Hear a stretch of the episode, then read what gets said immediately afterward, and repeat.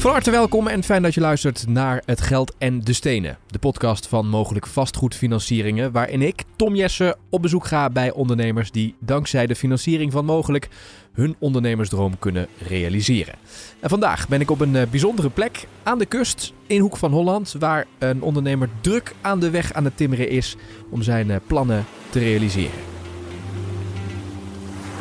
Uh, mijn naam is Jurgen Beumer. Ik ben uh, hier de exploitant van uh, Fort 881 in Hoek van Holland. Momenteel staat hij in de officierskantine. Dus een gebouwtje uit 1901. Wat we hebben getransformeerd naar een cafeetje, restaurant. En wat mensen kunnen huren of in het weekend lekker kunnen genieten met het uitzicht op de waterweg. Dus alle boten die hier voorbij komen in, in je tuin, elke vijf minuten een ander uitzicht. Ja. En wat voor mensen komen hier? Uh, ja, heel gevarieerd. We, richten ons op de zakelijke markt. Dus uh, 80% van onze partijen is uh, zakelijke markt. Maar mensen zijn ook van harte welkom voor een bruiloft of een familiefeest of een verjaardag of een, een, museumbezoek. We hebben ook een museum in het fort. Dus dan kunnen mensen in het weekend in de vakantieperiodes het fort bezoeken. Ja, variëteit, variëteit en mogelijkheden. Echt multifunctioneel wat, wat dat betreft. En ja, ik zal even omschrijven. Een heerlijk koffieapparaat. Uh, verschillende bieren die je schenkt.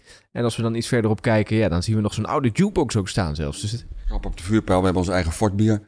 Dat heb je ook nog? Dus het watersysteem van het fort dat hebben ze toen al in 1850 bedacht.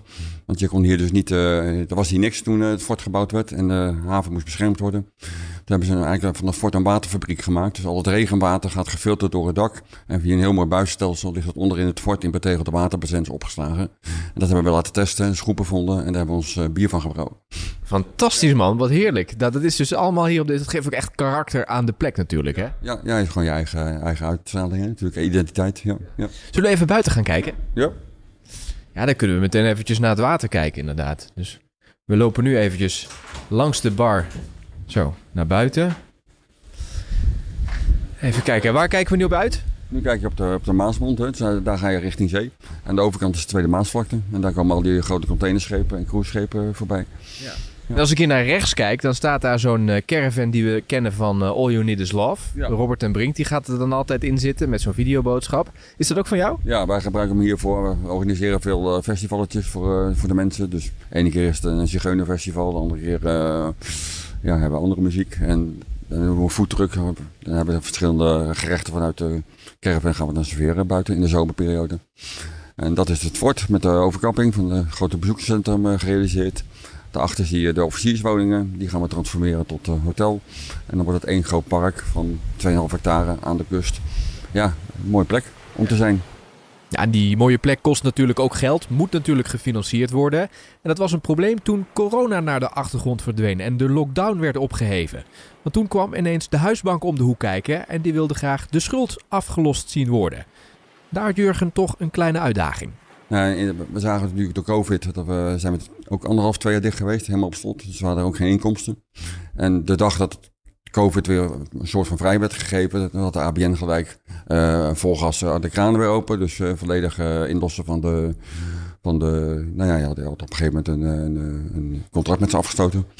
En dat ging, ja, in januari, als je net open bent en je, en je team is nog niet compleet en, en je omzet is nog niet naar, ja, dan, dan ga je niet voldoen aan wat je normaal met een normale cashflow hebt. En dat ging, ja, best hard bij, de, bij mijn voormalige bank. En nou, toen zijn we in contact gekomen met Credion en, uh, en, en mogelijk. En hebben we een constructie gemaakt waarin de bank in één keer werd afgelost. En, en wij samen verder gaan. Ja, uiteindelijk is de uitdaging met de bank opgelost en kwam mogelijk in beeld. En de organisatie Credion speelde daar een belangrijke rol in. Uh, mijn naam is Marco Dullery. Ik ben uh, specialist bedrijfsfinancieren binnen, binnen Credion Haaglanden. Uh, mijn collega Mark Buitelaar, eigenaar van Credion Haaglanden, is via zijn netwerk in contact gekomen met Jurgen Beumer. Jurgen Beumer had op dat moment een, een financieringsvraagstuk waar wij heel graag mee aan de slag zijn gegaan. Precies, en wat was, wat was exact zijn vraag? Uh, hij, had op die, hij uh, is gefinancierd, uh, laat ik zo zeggen, bij zijn huisbankier was, lag er een herfinancieringsvraagstuk. wat, welke op dat moment niet ingevuld kon worden bij zijn huisbank. en is uiteindelijk bij ons terechtgekomen via het netwerk om te kijken of wij wel vanuit ons Credion-netwerk mogelijkheden zagen om hem te helpen. En jullie hebben mogelijk geadviseerd voor de financiering. Waarom mogelijk? Um, wij hebben uiteindelijk voor mogelijk gekozen omdat uh, mogelijk uh, met de ondernemershypotheek uh, vaak wat verder denkt dan de gemiddelde financier. en soms financieringsmogelijkheden of oplossingen ziet uit een hele onverwachte hoek. en daar is mogelijk wat, wat dat betreft een goede partij voor ons geweest. Precies. En wat zijn de, de voordelen voor de rest van een partij als mogelijk, niet, al, niet zozeer alleen in deze casus, maar bijvoorbeeld ook als je het breder bekijkt? Waarom is het interessant hoe zij het aanpakken? Um, mogelijk heeft, heeft een buy-to-let financiering, dat is echt voor de verhuurhypotheek. Nou, daar hebben ze een, een prima portal in ingericht. Waar je kan, prima kan zien uh, wat de status is van je aanvraag. Uh, duidelijk de documentatie die je nodig hebt. Uh, maar daarnaast hebben ze ook de ondernemershypotheek. En de ondernemershypotheek is, een, is een financieringsinvulling voor een vraagstuk wat eigenlijk niet, niet binnen de normale kaders past. en dat vullen ze in binnen hun eigen netwerk van informals. Maar daar hebben ze ook vaak uh, oud-ondernemers die geïnteresseerd zijn om ondernemers verder te helpen.